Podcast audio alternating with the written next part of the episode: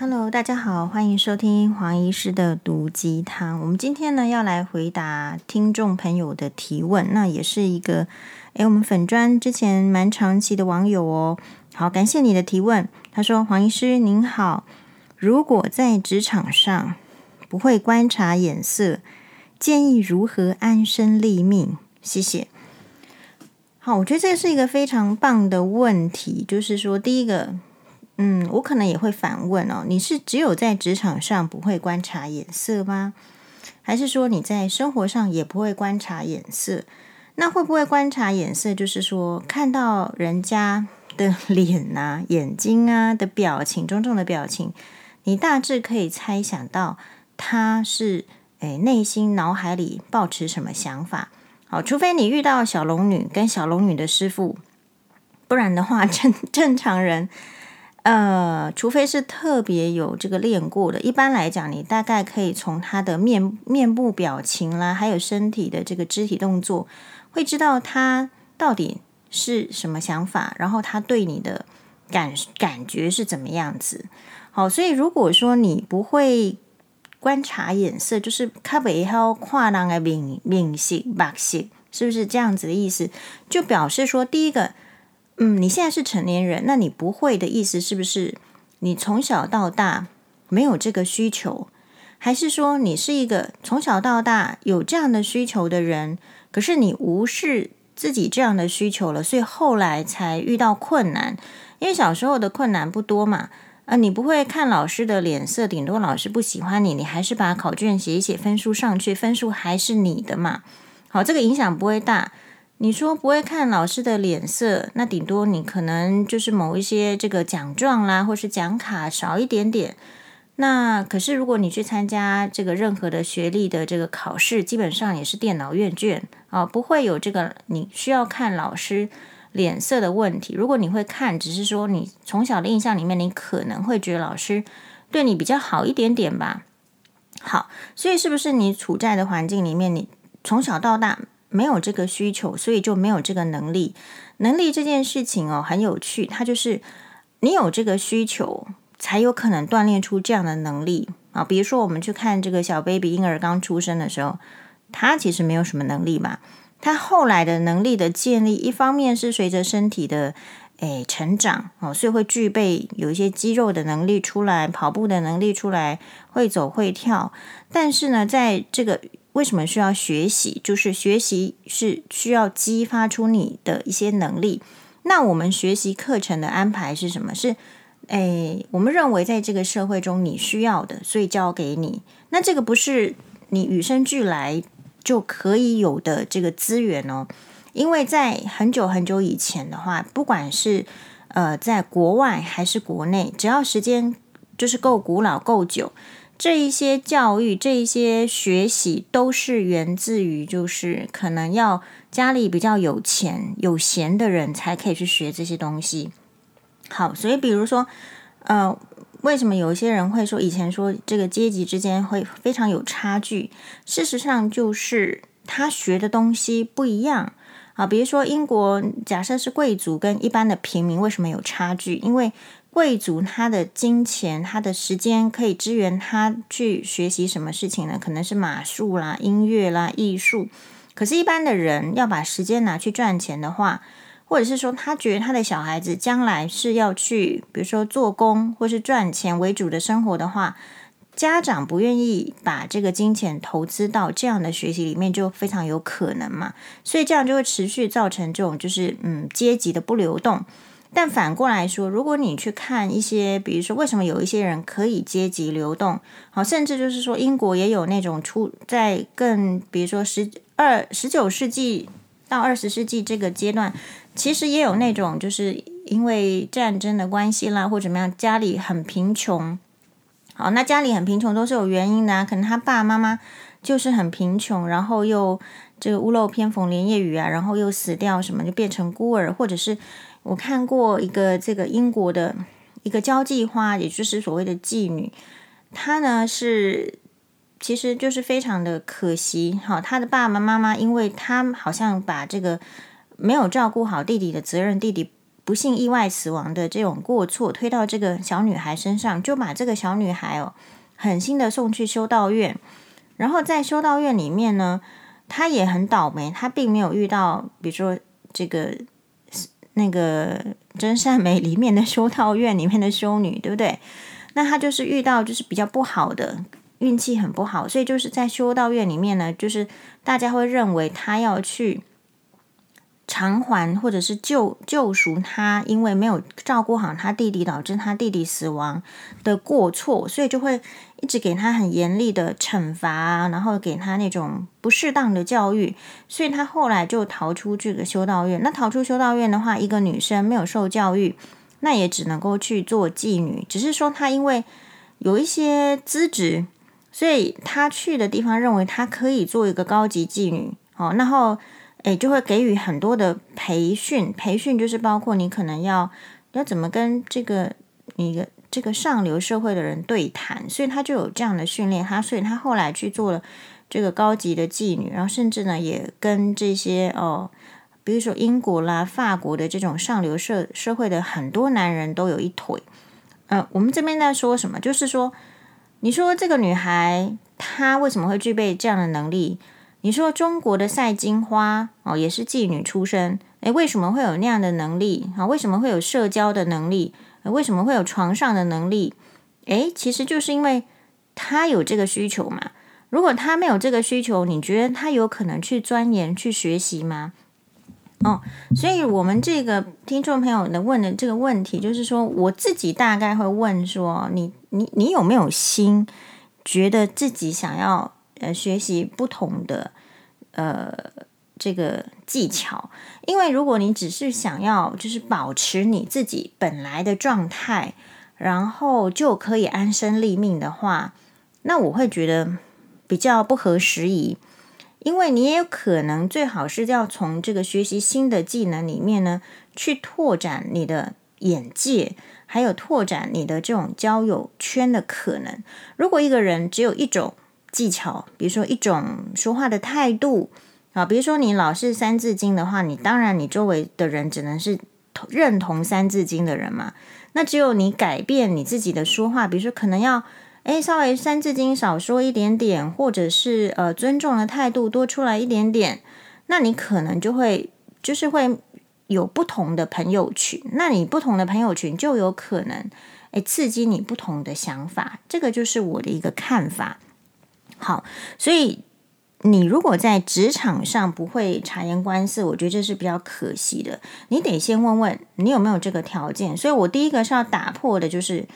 诶，你有没有这个条件去不会察言观色？我并不会告诉你说你察言观色会有什么好处，察言观色会会的好处很多啊。你去看李莲英嘛，哦，你再不认识什么人，你总知道慈禧太后旁边的这个李莲英啊。对不对？前一个太监安安德海就会死掉，李莲英她是可以，哎，一直好好的侍奉这种喜怒无常的慈禧太后，到最后能够，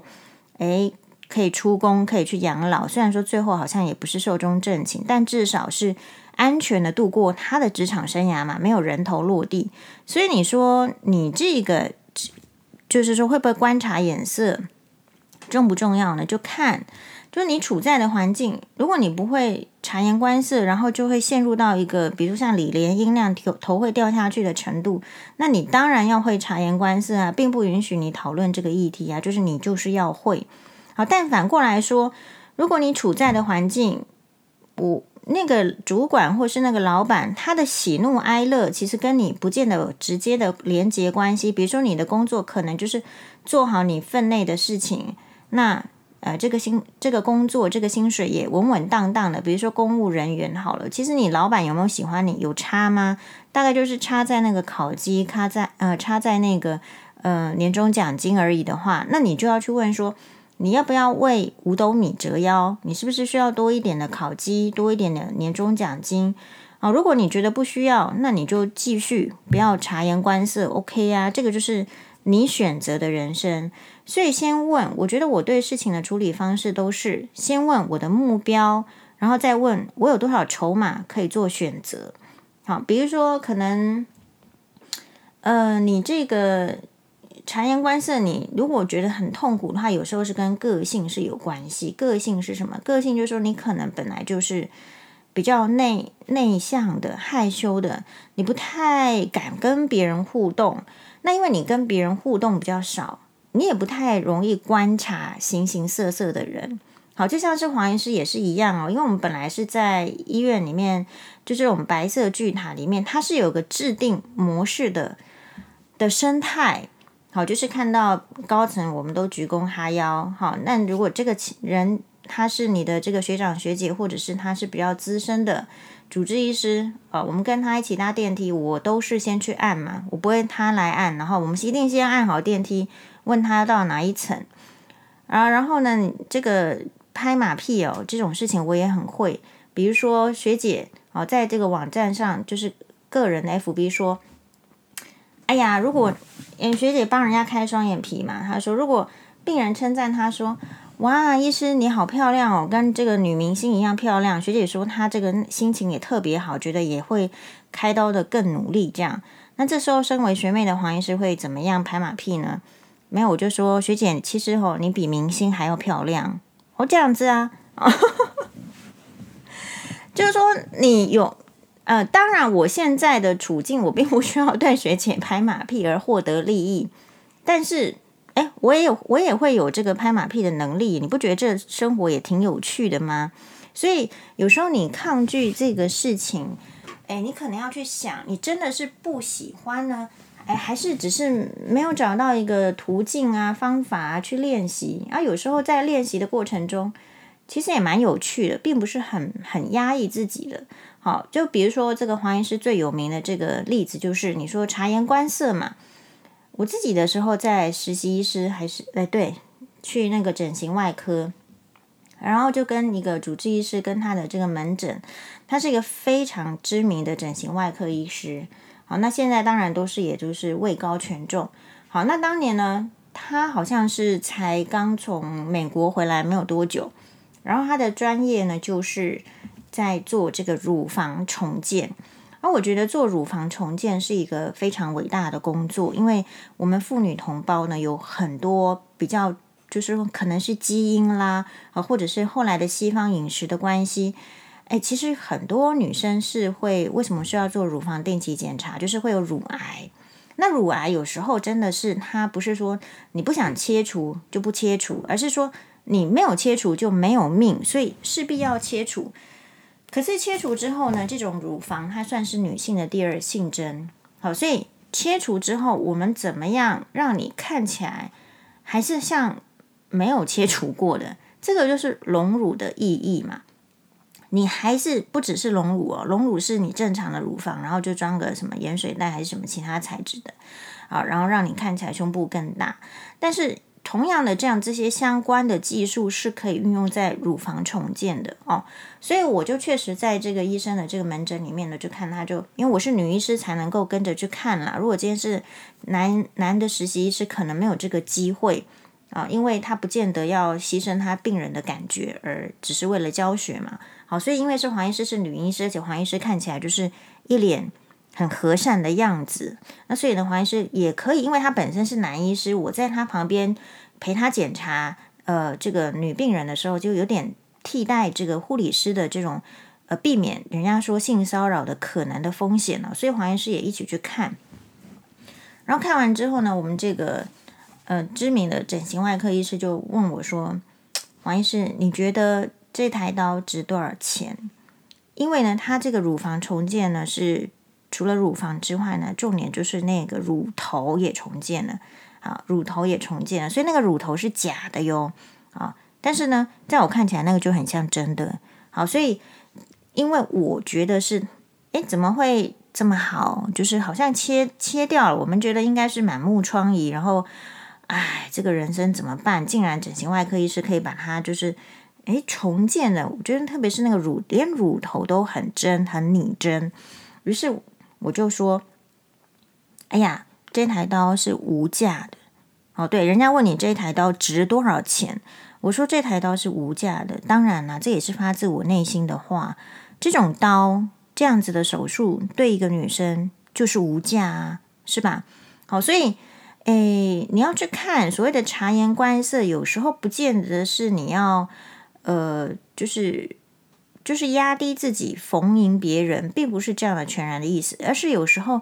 嗯、呃，察言观色，你你觉得我知不知道那个主治医师想要的答案？我知道他想要我说他这台刀开得很好，因为他看起来就是一副很满意的样子。那黄医师只是知道了他的这个想法，然后你问我嘛，你显然要知道说值多少钱，或者是说他在美国待过，在台湾待过，他想要知道我们对价钱的这个感觉。但是我说到了是另外一个层次的事情嘛，是，所以有时候你说的察言观色就是，诶，就是这样啦，就是这样来的嘛。好，那另外呢，就是比较像我遇到的，就是说，比如说你刚刚的整形外科医师啦，啊，或者是我们学姐，那算呢都是正派的人。正派的人呢，你察言观色，说一些好听的话，其实也不算是巧言令色，因为他本来就很正派，他并不会因为你讲的话比较好听就把你抬高，他也不会因为你讲的话难听就把你抬低。所以你说你需不需要有这个呃察言观色的技巧？也其实是看对方的，对方如果是正派的人，你不一定就是呃要很有压力的去察言观色。但另外一方面来讲，对方如果很不正派，是小人，会找麻烦的时候，你觉得你不应该察言观色吗？我认为是应该的。基本上人类还是动物，即便是在荒野的动物里面哦，就是你知道羚羊啊、犀牛啊，你喝水的时候没有要观察周围的环境吗？哦，你在吃草的时候没有要看观察周围的环境吗？如果你本身的性质就是草食动物，你怎么可以说你没有观察能力呢？是吧？如果你今天是狮子，我觉得你没有观察能力，我 OK， 你就站在那边，大家就怕你了，你需要观察谁呢？对不对？你是看谁呃不不高兴，你就出去把它扒个两下，咬了一口，对吧？如果你是狮子，你在人类的社会的生态环境，如果你是狮子，你并不需要察言观色啊。如果你今天的职级是最高，呃、你是经理，你并不会有这个问题。所以显然你就是这个人类生态里面的草食动物。草食动物你要生存下去，要活得好，活得久，当然是要察言观色。好，所以怎么样察言观色？其实，哎，我觉得我个人是因为黄医师的这个条件哦，呃，生活的背景没有说那么的好嘛。你说李晶晶需要察言观色吗？我觉得也不需要吧，因为人家会配合他。所以第一个是真正的认清自己就是有这个需求，有这个需求，那如果不愿意学习的话，就要问说自己为什么会变这样。好，明明是需要的技能，我为什么不要？那还有就是说，有可能不是不要，而是因为周围没有好的 sample，没有好的学习范本，所以你不知道跟谁学。比如说同事可能只有五个人，或同事只有十个人，你觉得每一个都不是你的 sample， 你并不想要成为那个马屁精，你也不想要成为那个冰山美人，所以你你的周遭没有好的 sample。 那这时候我们就说看剧很重要，看剧很重要，就是其实会有一些不是古装剧，时代剧，时代剧里面很多都是呃职场办公室的争斗。比如说呃，最近的你打开 Netflix 里面有一个刘涛主演的《我是真的爱你》，这里面就是在讲一个现代的职业妇女所面临的种种困境。比如说你是一个顶客族，然后看到别人都在生小孩，然后在一个公司文化里面，大家对呃，即便是一个以做妇女产品为主的公司，全部都是女性的职员，仍然是对女性议题相当的不友善。哦，比如说对怀孕啦，对生殖，生殖的时候还是用没有怀孕的人等等。那这个是一个我我看了我觉得很有很扎实的影一个影片。那里面会不会有观察脸色呢？有啊，因为里面就是会有主管，会有一般职员。你要先从这个连续剧里面去看说人家怎么观察脸色的，然后再应用。那当然了，黄医师是比较幸运的，就是说我们这个医院系统哦，就是这个医疗生态，在这个医学的白色巨塔里面，其实我们的学习的 sample 就是前辈医师，就是你的学长学姐。你可以看出这个学姐为什么受欢迎，她是怎么样应对进退的，可能是受同事欢迎，可能是受老板欢迎，可能是受病人欢迎。所以我比较 lucky 的时候，就是因为我们的这个训练体系哦，一方面表面上是说要叫叫你到各科都要看，因为各科都要学习，基本的都要会。但是因为你到各科看，各科的医生会有各个不同的性格，比如说外科医师基本上都很急，内科医师他真的都在读书。好，然后呢，所以你会看到不同性格的人，他面对就是医院差不多的事情的时候，他们的处理态度是什么？所以这个对我来讲算是比较 lucky 的一点。好，所以除了我自己小时候，我就是要看人家脸色，我得看我妈妈脸色啊，要看老师脸色啊。诶，呃，就是说上了这个学校医学院之后，医院我要看学长姐的脸色啊，我要看主治医师的脸色啊。好，所以经过这样的训练之后呢，诶对，没错，我去法院的时候，我觉得我也蛮会看法官的脸色的。好，即便是法官、检察官，我觉得他们非常刻意的，呃，去压下自己真实的情绪的表现，不让你猜到他接下来的意向。但是我们就是可以去透过他的一些讲出来的话的先后次序，还有脸部的表情以及使用的语气，去观察出他的马性嘛。哦，所以。那这有什么好处？你必须先有一个猜测，你才会做出下一步的 reaction。所以对于我个人来讲，我不觉得呃观察别人的脸色这件事情，呃很有压力。那是因为 我, 我可能一直都有在练习。然后我们去观察这个辛巴欧巴哦，其实也是会观察脸色的，特别是欧巴就很会观察脸色。那这是源自于就是说，哎，欧巴小时候两岁的时候。我们就处在一个你知道夫妻关系不和睦，婆媳关系不和睦，家里会有争执的情形，然后后来就是你知道离婚，然后会有两个两方面的家庭的这个接送，所以我想他是提早成熟了嘛，提早感受这样的压力的时候，你会发现这样的小孩也是很有观察力的哦。那呃，我们这边有一个重点，就是你如何在观察别人的脸色，观察别人的。呃，喜怒哀乐，然后要存活的时候，跟保有自己真正的良好的个性，以及不要太过紧张压力，这中间保持平衡。所以你看是看观察这个脸色是一回事情，但是你知不知道你自己是一个怎么样的人？所以也就是说，你要知道你自己是有限度的。比如说拍马屁就拍到一个程度了，好，要在这个。呃，再下再往下降，再低级可能也没办法。比如说，人家都在讲黄色笑话啊，我就没办法，我们没有附和。好，那这个时候就是不需要。如果我的这个呃人生观、个人观，我觉得就是不需要去附和这件事情，呃，我也不会去附和。哦，是这样子。所以你会有这个问题，显然是你觉得需要，但是跟你的。心里真正想要接受，我觉得是接受，但是怎么样保持平衡是一个大重点。好，那所以哦，我觉得人是互相的，应该正常的理论就是说，呃，你感受到，我说一个同理心嘛，当你能同理，这个观察有时候你往好处想，就是同理心，并不是拍马屁。你同理到了，你感应到了，感受到了对方的需求，而做出他想要的回应。其实也是一种善意的表现，但反过来说，你感受到了，你看到了对方恶意的表现的时候，你也可以做出，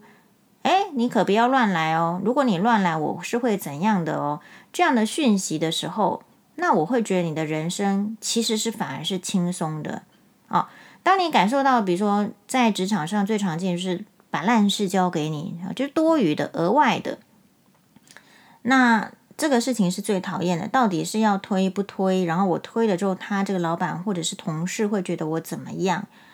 那我觉得就是，哎，我们感受到了对方的脸色是这样，那我会告诉，通常啦，如果是我的话，我会告诉他说，哦，这一次就我可以帮你，但是下一次我不能。好，大概你会是这样。如果你是一个职场上可以慢慢的练习发出自己的声音的时候，下一次别人比较不会全盘的把他的想法跟意见塞给你，因为他知道你是一个有意见有声音的人哦。像黄医师的话，不是随随便便的人敢把他的意见塞给我，而且你塞我一句，我可能回你十句啊，对不对？而且十句是要很有道理的，不是说塞我一句我十句都是废话。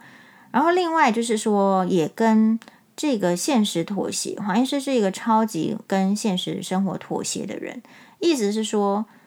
我大概会寻找我的快乐，比如说我可能直播的时候你看我喝一罐这个诶人家说不错的焙茶的饮料，诶不错，我去买一支笔，好，有点小小的文具控啊，富士山橡皮擦等等，我觉得生活中会有一些小小的乐趣，但是我也会妥协，比如说这个妥协，比如说呃，太阳很大的时候，我去走路，好，或去搭捷运，捷运人很多、很吵杂的时候，其实我不太会有这个抱怨，好，我并不会抱怨说，哎呀，我怎么没有去开车，呃，或者是抱怨说为什么我没有去坐计程车，我几乎不会有这样的想法。所以真实来看，人生哦，就是有一些是自然的背景式的杂音，那你是你的主导，没有错。那你如何在这一些杂音里面呢，去找寻出、拣选出比较让你适合的生活，就是你人生的必要的历练。你不太可能坐等别人帮你收拾好。好，比如说今天早上这个欧巴，他吃蛋糕的时候叉子掉下去了。好，那叉子掉下去的时候呢，我主动去，因为时间是比较赶，早上。我就主动去把那个叉子捡起来，然后把地上的这个奶油呢擦一擦。但是我擦完之后呢，我会很明确的要求欧巴说，你要说谢谢，你不能看到别人替你的付出而你没有感受。你可能有感受，但是我不确定的时候，我也会说你要说谢谢。黄医师是蛮特别，就是我在看门诊的时候呢，如果病人不跟我说谢谢，有时候我也会提醒他，特别是年纪比较轻的人，好、哦。就说不管是怎么样，你还是有一些基本的呃礼貌，然后基本的要求、哦、这个都大家可以说出来，因为我们都是想要更好的社会。我并不会觉得说，哎呀，人家不说谢谢一定有他的理由，没有，我觉得你就是应该说谢谢啊、哦，这是很基本的礼貌跟态度。我不希望基本的事情后面都还有一堆这个。这个龟壳啊，一一堆理由，因为这样人生就会很累。好，所以到底需不需要察言观色呢？黄医师就分析到这边。好，希望对我们的听众朋友还有网友呢，都有一些小小的不同的呃看法上的这个启发。不一定要照做，不一定要照做，是因为我也蛮认同，就是每个人有天赋才能的限制。可是有时候啊，你这个天赋才能的限制哦，是你爸爸妈妈限制你了。哎，我不是说你爸爸妈妈不对，可是真的人平均智商是一百二，然后大家的生活是差不多，你到底要能够发挥到哪一些程度，在很小很小的时候其实是来自于父母的教育。比如说同样，我不是说我很开心的po出说，哎，双八第一次考试啊，其实不是什么大大的重要的考试啦，但是就是第一次，人生第一次的这个考试，所以我很这个把它记录下来。那辛巴考了九十六分，欧巴考了九十四分。那其实呢，在这个考试之前啊，欧巴因为平常就表现比较，你知道学习力比较好，所以他的自信度就会高。那辛巴的话，因为平常的学习就是比较缓慢，所以他自信就会低。所以我在就是说，身为一个父母，就是我是母啦，也是这个有时候要肩负啊。那因为我们单亲家庭，那所以我的责任就是知道小孩子先天的限制，然后想办法去启发他。比如说我们可能标准一开始不是很高哦，比如说我学习什么东西，学习英文，学习钢琴，我都是要是用有乐趣的方式，就是你这个事情是有趣的啊，然后你你才有可能去快乐的学习。你要先有快乐的学习，当然前提是健康的身体。快乐的学习之后，你才有可能进展到某一个程度。反过来说，比如说很多人说啊，我英文不好，数学不好，物理不好，什么什么不好，国文不好，呃，音乐不好。其实说穿了，就是当初在一开始学习的时候就受到一点障碍，可是可能没有老师发现，没有父母发现，或者是无能为力，没有拉一把。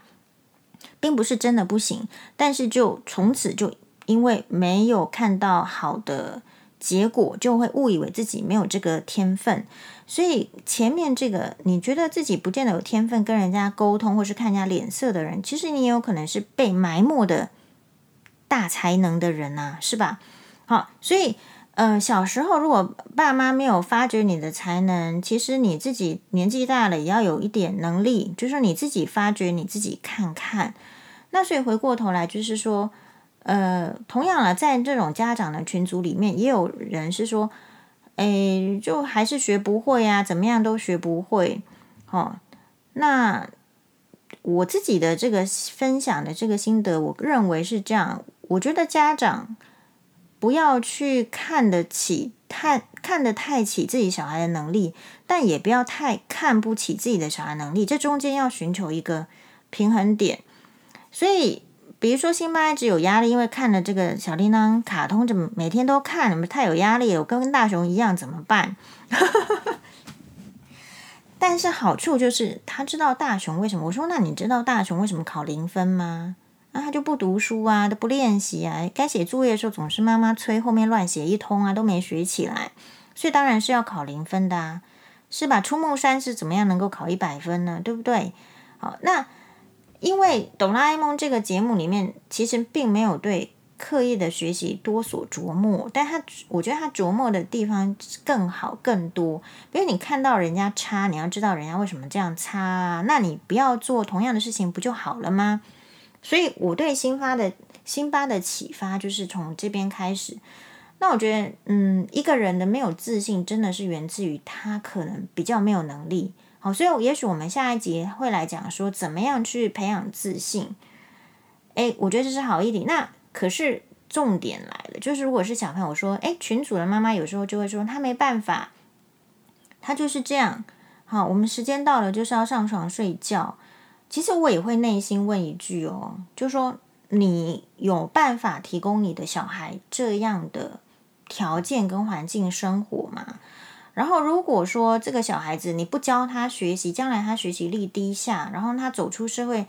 他没有，比如说爸妈并没有办法提供他更好的生活，或者是说不不需要学习也能够好好的抬头挺胸的话，他会没有一丝的怨爸妈吗？我觉得以前的小朋友不会，但是以后的会，因为他会出去会比较啊，比较就是说父母亲对小孩子有没有用心，有没有就是说给他机会。有时候这种给机会不见得是金钱上的投资，时间上的投资，而是一点态度上的启发。好，所以我也很坦诚，就是说如果我们资质不够，自己知道，那念二十遍我也要要念啊，哦，念一百遍我也是要念啊，因为我不能不做这些努力练习，然后我一直保持在后段班。那我念了，我可能不会是第一名，不会是前段班，但至少我可以知道不是后段班的生活是怎么样。我大概会在我内心啦，我并不会这样跟双八讲。好，在在双八面前，我讲的是另外一套话。在另外一套话是说，我很注意说不要给他压力，可是又要给适当的压力。哦，这个中间的平衡，我觉得是一门艺术，那也是我们做呃家长、做妈妈的乐趣。所以人生呢，会有很多的挑战，你可以把它视为压力，但你也可以把它视为乐趣。哦，所以像黄医师可能现在就是，诶，利用这种方式在看待生活。但同样的，我们也不要就是说太小看这些，嗯，你必须要为别人付出所带来的这种精神上的压力，所以你在为别人付出的时候，你永远不要忘记自己，那我觉得就 OK 了。你不要忘记自己，你想运动你还是得运动，你想减肥就减肥。哦 OK， 那说到减肥这件事情呢，黄医师又问过了这个牙医师学姐，她说喝气泡水又不是这个含糖的碳酸饮料，所以喝气泡水是不会伤害牙齿珐琅质的，所以黄医师又可以继续喝气泡水咯。好，谢谢大家的收听，马丹呢。